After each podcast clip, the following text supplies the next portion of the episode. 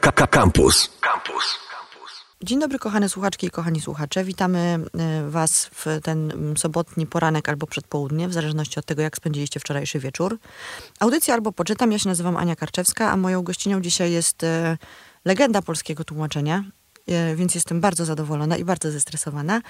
Anna Bańkowska, tłumaczka, założycielka Stowarzyszenia Tłumaczy Literatury, Współ. współzałożycielka, autorka przekładów ponad 100 książek. I oczywiście ilość robi wrażenie, ale wrażenie też robi to, że to są książki, e, część z tych książek to są książki, które ja uwielbiam czytać i wracam do nich bardzo często. Między innymi Małe Kobietki, e, Wiek Niewinności, który jest jedną z moich ukochanych powieści, Kryminały Agaty Christie i wie, Czarownicy z Salem, wspaniała powieść i wiele, wiele innych tytułów, które, które znacie, dramat. Wiele, wiele tytułów, które znacie, które czytaliście, mam nadzieję i y, delektowaliście się jakością przekładu. Dzisiaj będziemy rozmawiały o przekładzie, który wzbudził kontrowersję, czego oczywiście ja nie rozumiem, ale y, świat tak teraz wygląda. Y, chodzi o przykład Anne of Green Gables, książki Lucy Montgomery, która ukazała się w 1908 roku jest to y, książka kanadyjskiej pisarki. W Polsce ukazała się bardzo szybko po ukazaniu się na świecie, bo w 1911 roku po raz pierwszy. I proszę mi poprawić, jeżeli mówię dobrze, Rosalia Bernsteinowa przetłumaczyła er, pierwszy. Bernsteinowa. Be Bernsteinowa. Nie bardzo wiadomo, jak ona miała naprawdę na imię. E, aha, to nie rozumiem. zostało jeszcze zbadane Czyli ktoś po prostu końca. w internecie dopisał tak. sobie tą Rozalię. Tak. E, i to jest, e, to jest tak, to jest absolutna klasyka literatury. E, powieść, którą czytały, czytała pani Anna, która jest moją gościnią lat, mogę powiedzieć ile? 82. 82. Ja lat 42 prawie. Moja córka lat 10 i pewnie jeszcze jej córka, nie wiadomo w jakim wieku tę książkę będzie czytała. Mm, proszę mi powiedzieć, pani Anno, czy pani jako dziecko lubiła Anię Zielonego Wzgórza? Bo będziemy mówić do, do tego momentu, kiedy pani to przetłumaczyła, jeżeli pani pozwoli, starym e, trybem, a teraz, a potem Dobrze. jak będziemy rozmawiały o tłumaczeniu, to przejdziemy do nowego Dobrze. trybu. Oczywiście, że nie tylko lubiłam, wręcz przepadałam za, te, za tą książką. E, chociaż w życiu mi się nie, nie śniło wtedy, że, że kiedykolwiek będę ją, będzie mi dane ją tłumaczyć ale była to na tyle ważna książka w moim dzieciństwie, że ja się wręcz z Ann identyfikowałam. I potem y, już, jako, już po studiach, jako redaktor i, i y, początkująca tłumaczka, najpierw y, śledziłam losy tej książki w Polsce. Także kiedy się ukazał pierwszy taki przekład, który dokonał wyłomu w tradycji e, pani Agnieszki Kuc, to ja o tym nie wiedziałam, czytałam wywiady z nią i brałam też udział w dyskusjach, ale wszystko to jako czytelniczka. Mm-hmm. To jest taka, e, taka powieść, nie jedna powieść, bo to jest cała seria i cała seria jest wspaniała, mm, która faktycznie dla bardzo wielu dziewczynek i wrażliwych chłopców, bo to nie jest tak, że Anielnego Wzgórza czytają wyłącznie kobiety. Tak, mam mnóstwo, aż się dziwię. Ilu, to prawda. ilu mężczyzn ją czyta i bierze udział w tych dyskusjach w e, sieci. Z mojego doświadczenia wynika, że e, jeżeli któryś mężczyzna przyzna się do tego, że czytał Anię Zielonego Wzgórza, to od razu można do, dać mu kredyt zaufania i uznać, że jest naprawdę fajną osobą, bo część e, chłopców, na przykład ja pamiętam jeszcze z podstawówki, czytała, ale się do tego nie przyznawała. Mój wnuk nie przebrnął, a jest bardzo fajnym facetem. Ale może jeszcze za wcześnie. No, no nie, on jest już do, do, do, zupełnie dorosły. No dobrze, to może moja teoria nie, do, nie we wszystkich sytuacjach się sprawdza. Mm, w każdym razie mm, na pewno jest to książka formacyjna dla wielu osób. E, dla mnie oczywiście również była. Mm, cały czas e, po, po, potrafię popaść w otchłań roz, rozpaczy i bardzo się cieszę, że ta otchłań rozpaczy pozostała w nowym tłumaczeniu tak jak była, bo jestem do niej bardzo przywiązana. Wszystkim na niej zależy. Pytano bo to jest... mnie o to wczoraj też na no bo to jest taki, e, myślę, że jeden z wielu oczywiście, mm, z, wielu rzeczy, która w tej książce jest ważna, ale mm, to, że ta dziewczynka, oczywiście większość z nas nie podziela losu tej biednej sieroty kanadyjskiej, która no, przeszła m, bardzo ciężkie momenty w dzieciństwie. Potem oczywiście znalazła ten wspaniały, kochający dom, ale dalsze jej życie też było naznaczone jakimiś e, problemami. No, my teraz w tej swojej rzeczywistości nie mamy e, aż takich problemów, ale mimo to dziewczynki i chłopcy nadal są w stanie się utożsamiać z Anią, bo czują się na przykład właśnie nieładni, e, niedocenieni, zbyt dziwni jak na e, rzeczywistość, albo twierdzą w drugą stronę, tak jak Ania, że rzeczywistość e, wymaga korekty i dowyobraża sobie... Pola do wyobraźni. Tak, pola do Tak, wyobraźni. Pole do wyobraźni to też jest taki obok otchłani rozpaczy. Bardzo ważny ważna rzecz. termin. Mhm. E, Proszę powiedzieć, co z Pani perspektywy jest takiego wyjątkowego w tej książce, że przez tyle już dziesiątków lat młodzi ludzie do niej po prostu wracają i czytają, mimo że ona, przyznajmy, trochę trąci myszką. Może po prostu jest dobrze napisana. Mhm. To jest wyzwanie dla tłumaczki, prawda? E, Tłumaczyć coś, co jest dobrze napisane. Jak najbardziej duże, duże wyzwanie, a dla mnie zawsze w przekładzie osoba autora jest najważniejsza. Mhm. Czy Pani czytała coś o Lucy Mont Montgomery? Tak, Zna Pani tę przeczytałam, postać? przeczytałam ostatnio jej biografię. Mhm. bardzo dociekliwą, wnikliwą, opartą na źródłach.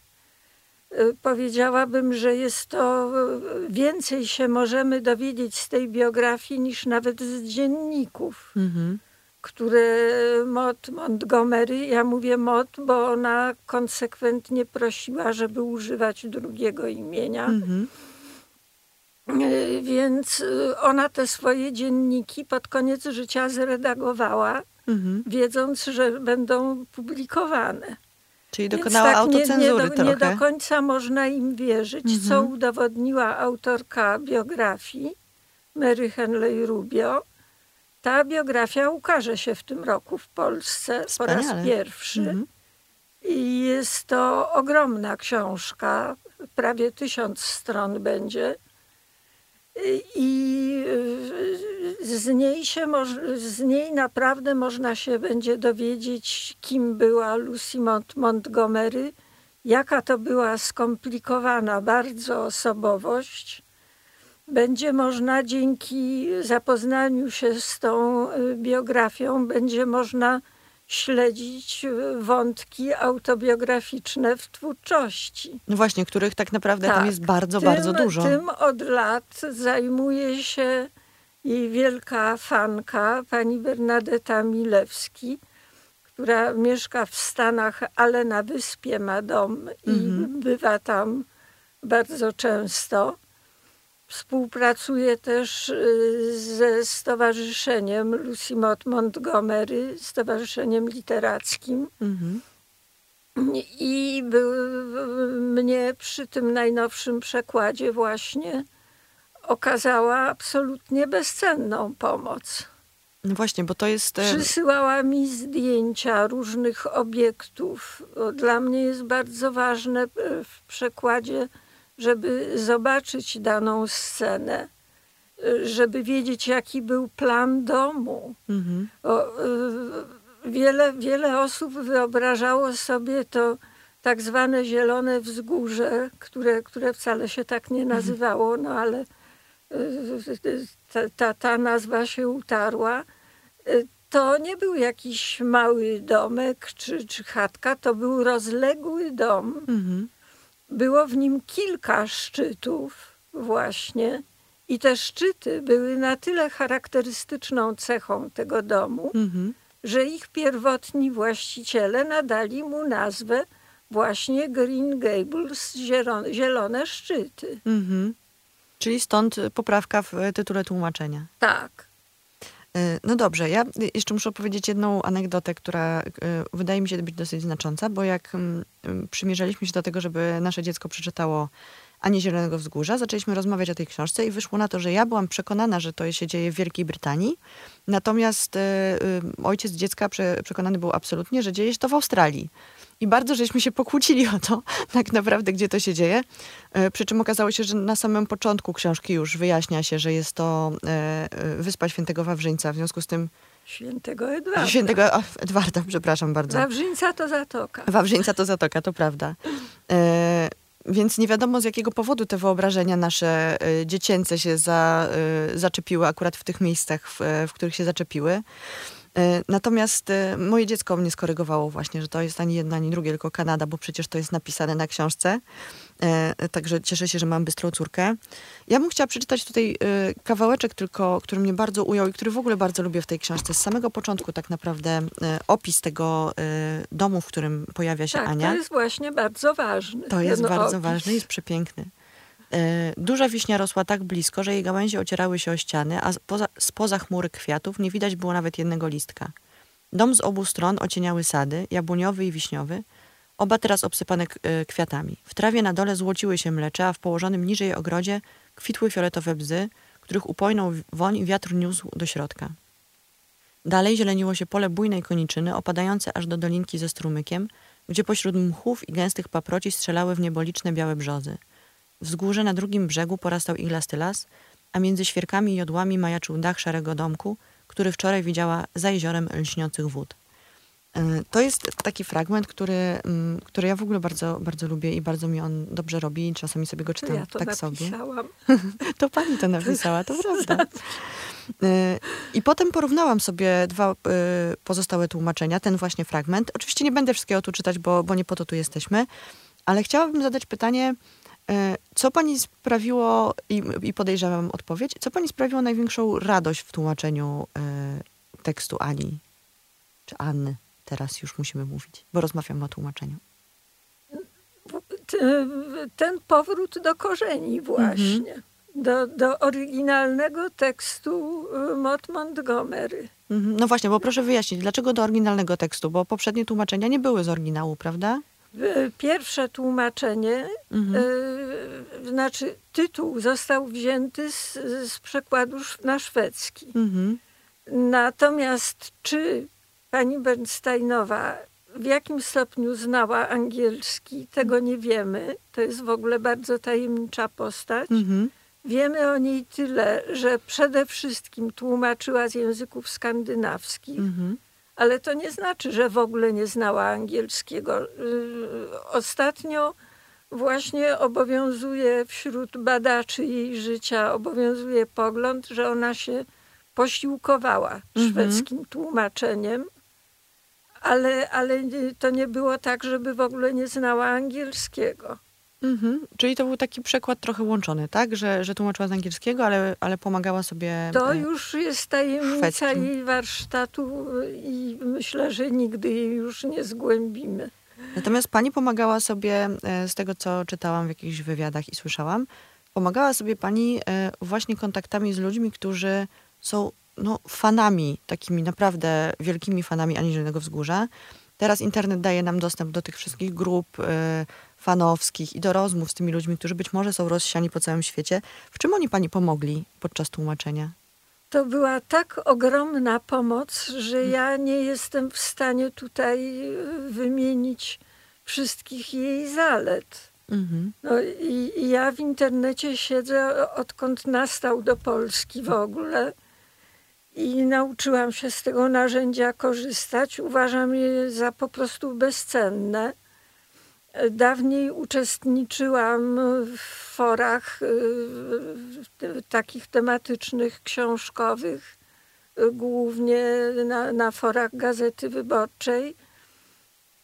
No a odkąd jest Facebook i są te wszystkie grupy, y, no to no, no mówię, nie, nie, nie umiem ocenić mhm. wręcz, jak bardzo mi te wszystkie grupy pomogły. Y, sama Bernadetta Milewski prowadzi kilka. Jest niesłychanie czynna, operatywna. Y, y, no niezależnie od tego nawiązałyśmy kontakt na Messengerze, bo trochę przez jej kuzynkę, która też jest tłumaczką i należy do Stowarzyszenia Tłumaczy Polski, e, Tłumaczy Literatury. Mhm.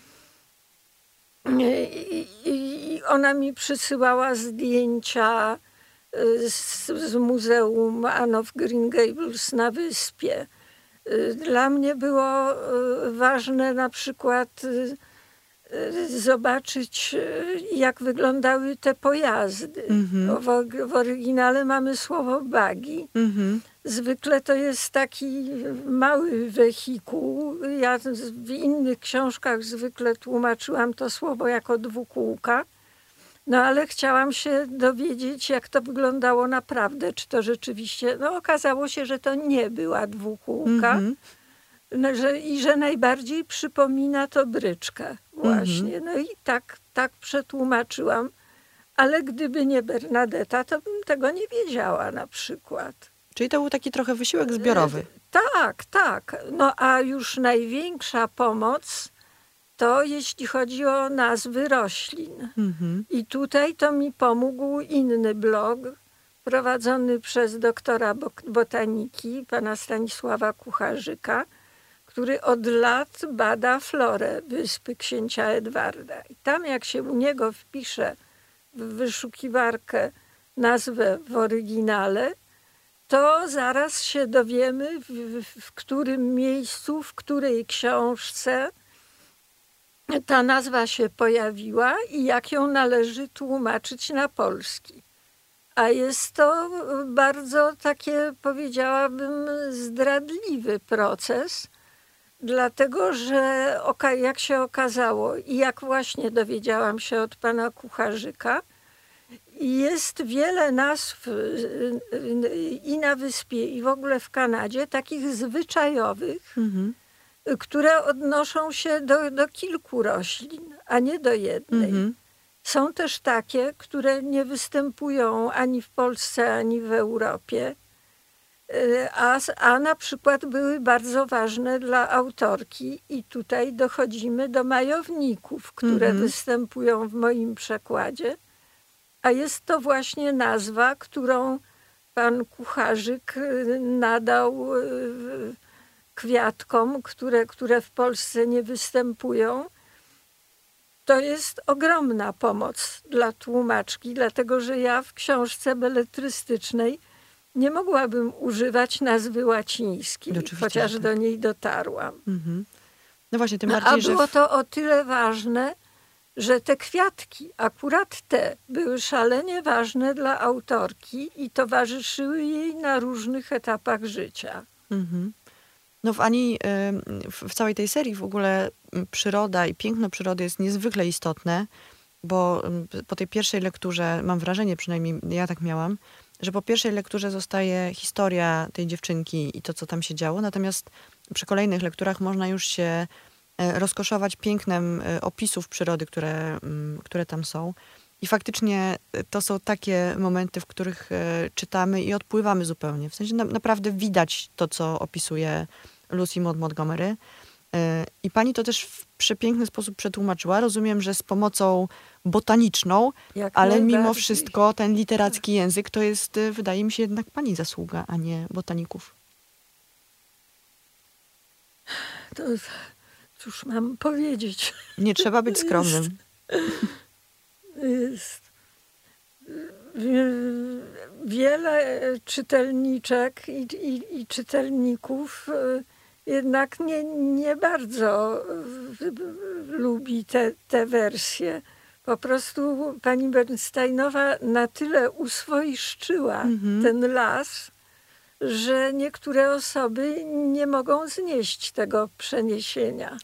No właśnie. Napisała mi właśnie jedna czytelniczka w komentarzu, że jej jest, że ona nie przyjmuje do wiadomości tego, że tam rósł niecierpek na przykład, Mhm.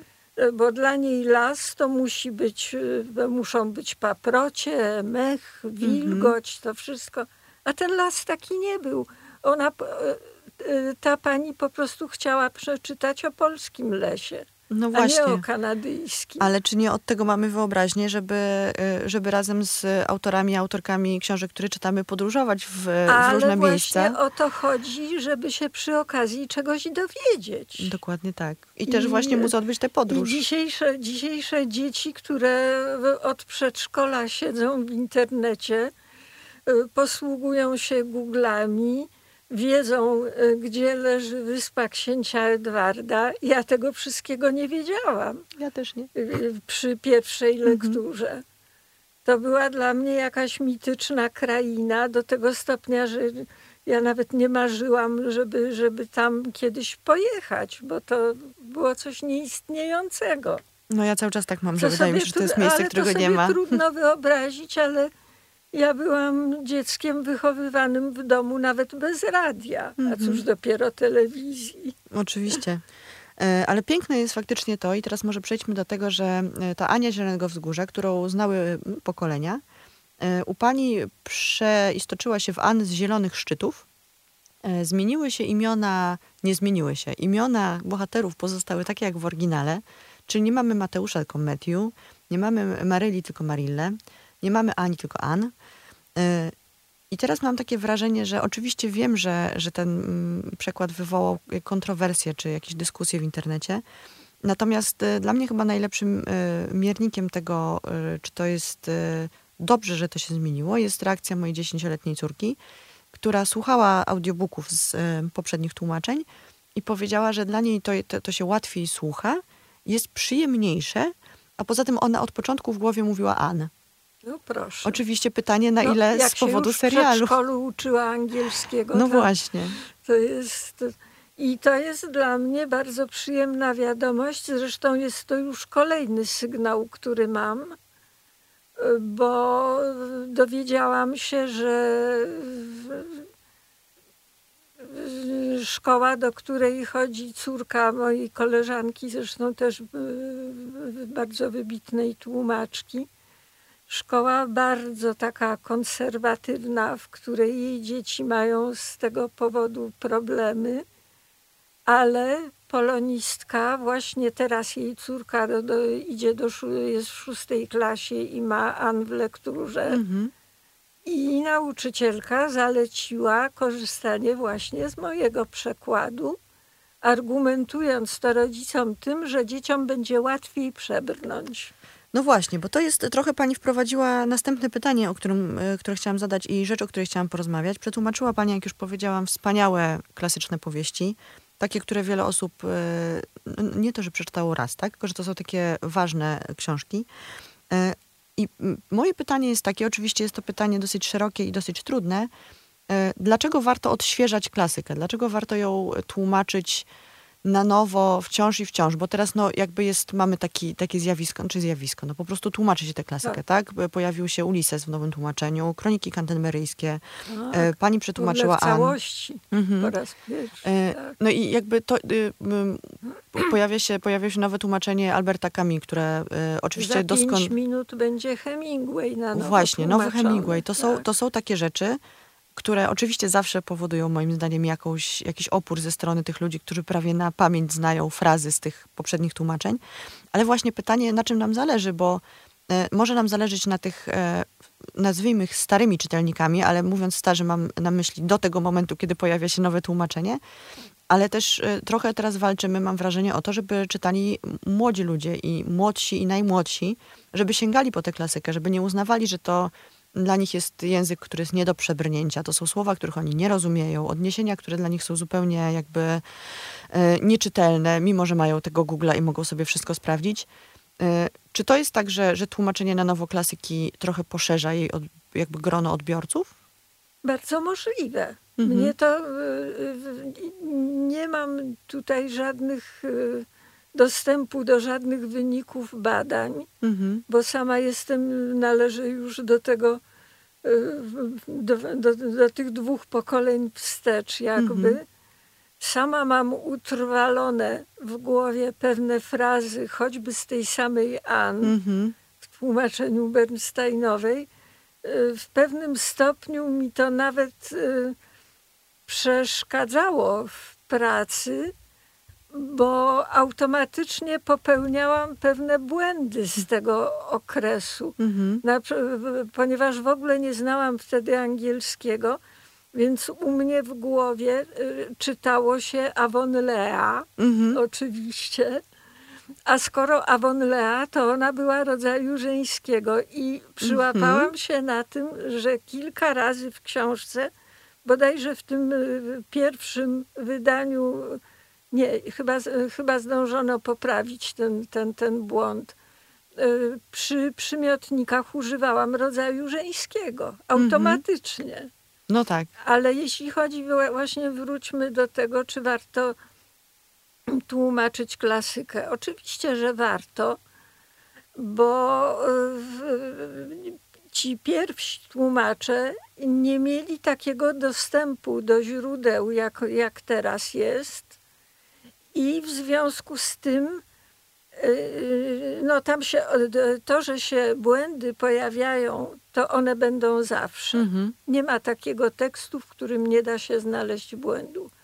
Ale chodzi o to, co ja nazywam uswoiszczaniem. Mhm. No więc właśnie obserwujemy coś takiego, że ponieważ pani Bernsteinowa nie miała pana kucharzyka pod ręką. Ani internetu. A, ani internetu. Y, więc postanowiła w tym lesie posadzić takie kwiatki, które coś mówią polskiemu mhm. czytelnikowi. Przez to las stał się polski, a nie kanadyjski. Mhm. I to samo, to samo być może dotyczy y, innych klasycznych powieści. No ja rzeczywiście przetłumaczyłam y, ich kilka, ale trudno mi, no z wyjątkiem może Królewicza i Żebraka Twena, który Tadeusz Jan Denel tłumaczył bardzo takim specyficznym, archaicznym językiem. To mhm. bardzo piękny przekład zresztą jest, tyle że zupełnie już, jak się dowiedziałam, nieczytelny dla polskiego, mhm. dla polskich dzieci. I ja starałam się to jakoś wypośrodkować. Mhm. Ja nie uznaję takiego argumentu, że ktoś nie rozumie jakiegoś słowa. Mhm. Ja też kiedyś wielu słów nie rozumiałam, nikt mi ich nie wyjaśniał, y, ale jeśli się czyta uważnie, to kontekst te słowa wyjaśnia. Oczywiście, że tak. Mhm. I to wzbogaca język, wzbogaca zasób słownictwa i wtedy się zupełnie inaczej mówi i pisze po polsku. Pamiętam, jak pierwszy raz czytałam w pustyni i w puszczy, i tam, tam przypisów nie było specjalnie. Ja się musiałam wszystkiego domyślić. Mhm. Pamiętam, jak mnie fascynowały wręcz te wszystkie obce słowa do tego stopnia, że je powtarzałam. Yy, powtarzałam, używałam ich takie słowo na przykład jak zeriba. Mhm. No, to, to dzisiaj będą, ale to głównie rodzice mają pretensje, że dzieci nie rozumieją. Mhm. No tak, Dla ja... mnie też nikt wtedy nie miał czasu yy, i ja zawsze byłam z lekturami zostawiona sama sobie. Jakoś sobie dawałam radę. A moja odpowiedź dla takiej młodzieży, która uważa, że y, jakiś język jest za trudny, ja mówię, jakoś Sapkowskiego rozumieją i czytają. Mimo, I że tam jest bardzo dużo archaizmów. słowa, mhm. których on używa. I nikt nie ma do niego pretensji, czyli można się tego domyślić. Oczywiście, a to czego się człowiek to nie domyśli? To wymaga odrobiny wysiłku umysłowego, który nikomu jeszcze nie zaszkodził. To prawda. W skrajnych przypadkach można robić tak jak ja, czyli y, słów, które, których się nie rozumie, dopasowywać sobie do nich znaczenia. Na przykład w moim y, umyśle mhm. szlafmyca przez bardzo, bardzo długi czas była piżamą. Aha. No bo było to coś do spania. Jest, nie rozumiałam, po co mieć na głowie. stroju do spania. Tak, natomiast ja widziałam taką piękną, długą koszulę rozpinaną i to było dla mnie szlafmyca przez bardzo długo. Tak. I naprawdę dosyć późno okazało się, że to w ogóle nie jest to. No tak. Przy czym uważam, że e, ostatnio miałam taki dobry przykład. Czytałam lalkę w okropnym wydaniu. E, no już nie pamiętam, na szczęście nie pamiętam, kto to wydał. Wydaje mi się, że to była ta biblioteka Gazety Wyborczej, e, w której każde słowo w zasadzie miało przypis. Więc te przypisy zajmowały trzy czwarte strony i właśnie było wytłumaczone, co to jest hałat, co to jest szlafmyca, Jezu, to co to jest to ja sekretarzyk. Mam tutaj, ja mam tutaj w takim razie coś do powiedzenia. Mm -hmm bo y, mój wnuk, który pracuje na uniwersytecie, jest filologiem klasycznym hmm. i nie, językoznawcą. I niedawno y, tłumaczył fragmenty łacińskich pamiętników y, do wydawnictwa Uniwersytetu Warszawskiego, Mhm. przeznaczonego dla niszowej grupy wykształconych językoznawców. Mhm. I tam mu podopisywali y, y, y, redakcja, podopisywała mu przypisy wyjaśniające. Takie słowo na przykład jak pretendować, U. To już poważne. traktować kogoś czymś w sensie ugaszczać, Mhm. to też było niezrozumiałe. Kompania w sensie yy, towarzystwo, Mhm. Coś takiego jak kompania, kmicicowa kompania. No ale to jest dosyć No oczywiste i wszystko. właśnie, on w nie wytrzymał nerwowo i odpisał im, że on rozumie, że tutaj nie wszyscy czytali Sienkiewicza, no ale jednak wszystko ma swoje granice. No No i oczywiście, że w tak. pewnej grupie ludzi, jeśli nie rozumie jak, tak, takich słów, których choćby jeszcze używał Jeremi Przybora w piosenkach, była przecież taka piosenka, to była miłość nieduża, poryw Mhm. uczucia maleńki. Przepiękna tam, piosenka zresztą. y, y, y, Do, do grzechów nie zmusza, nie pretenduje do ręki. Jakoś Mhm. wszyscy to rozumieli. No właśnie, bo to jest myślę też trochę taki akt zaufania wobec czytelniczek i czytelników, że jeżeli damy im dobrze przetłumaczoną powieść czy poezję, bo to w zasadzie dotyczy jednego i drugiego, to oni docenią jakość tego tłumaczenia i piękno języka, a resztą zajmą się trochę sami interpretacją tego, odczytaniem, e, Tak. dowiedzeniem się rzeczy, sprawdzeniem sobie na przykład jak wygląda wyspa, na której e, żyje Ann, albo jak wyglądają poszczególne rośliny, które są opisywane. E, To jest ten wysiłek, który jednak mimo wszystko, ja cały czas w to wierzę, trzeba włożyć w lekturę jakiejkolwiek, jakichkolwiek tekstów kultury. Tak. Nie możemy mi sobie za bardzo mi się ułatwiać. przypomina jeszcze moja nieżyjąca już dawno nauczycielka, która opowiadała mi kiedyś, jak jako dziecko czytała z siostrą na głos Przedświt Krasińskiego. Mhm. Książka, o której mało w ogóle, książka, utwór, o którym mało kto dzisiaj w ogóle wie. Mhm. Nic z tego nie rozumiały, ale się do tego przed sobą nie przyznawały. W końcu jedna nie wytrzymała i pyta: Rozumiesz coś z tego? Nie, ale czytaj dalej, bo to piękne. No właśnie. E, Otóż I to. być może to jest e, tak naprawdę to, co jest e, najważniejsze w literaturze. To, żeby było nam pięknie i żebyśmy mogli z tą literaturą podróżować i żebyśmy mogli przeżywać rzeczy, które nie byłyby nam dostępne w e, naszym normalnym życiu, czyli przeżywać to, co lubię nazywać życiem równoległym z bohaterami i bohaterkami książek. E, A faktycznie e, też e, taki apel do, do wydawców, którzy mogliby się teraz zastanawiać nad tym, czy kla- klasykę tłumaczyć na nowo, czy puszczać ją tak, jak było, e, żeby jednak mimo wszystko naprawdę zaufali czytelnikom i czytelniczkom. Nie jesteśmy tacy głupi, na jakich wyglądamy. Otóż to. Poradzimy sobie e, nawet z archaicznym językiem, e, poradzimy sobie z trudną frazą w poezji. E, Będziemy i tak czytać te książki, więc zachęcam bardzo serdecznie do tego. Ja teraz marzę na przykład o nowym przekładzie pani Bowary. To jest taki mój Ale ukazał się. nowy przekład. Bo wiem, że teraz Tak. jest wznawiana pani Bowary, ale w starym przekładzie.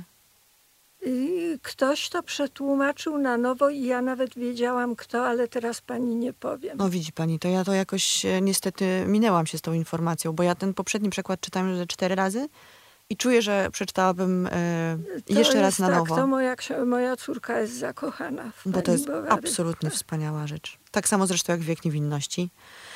No y, więc właśnie wiek niewinności, ten mój, to jest y, coś, co ja sobie słucham w audiobooku. Mhm. I, I właśnie też mi się takie, takie zdziwienia mam, że to, to ja tak napisałam.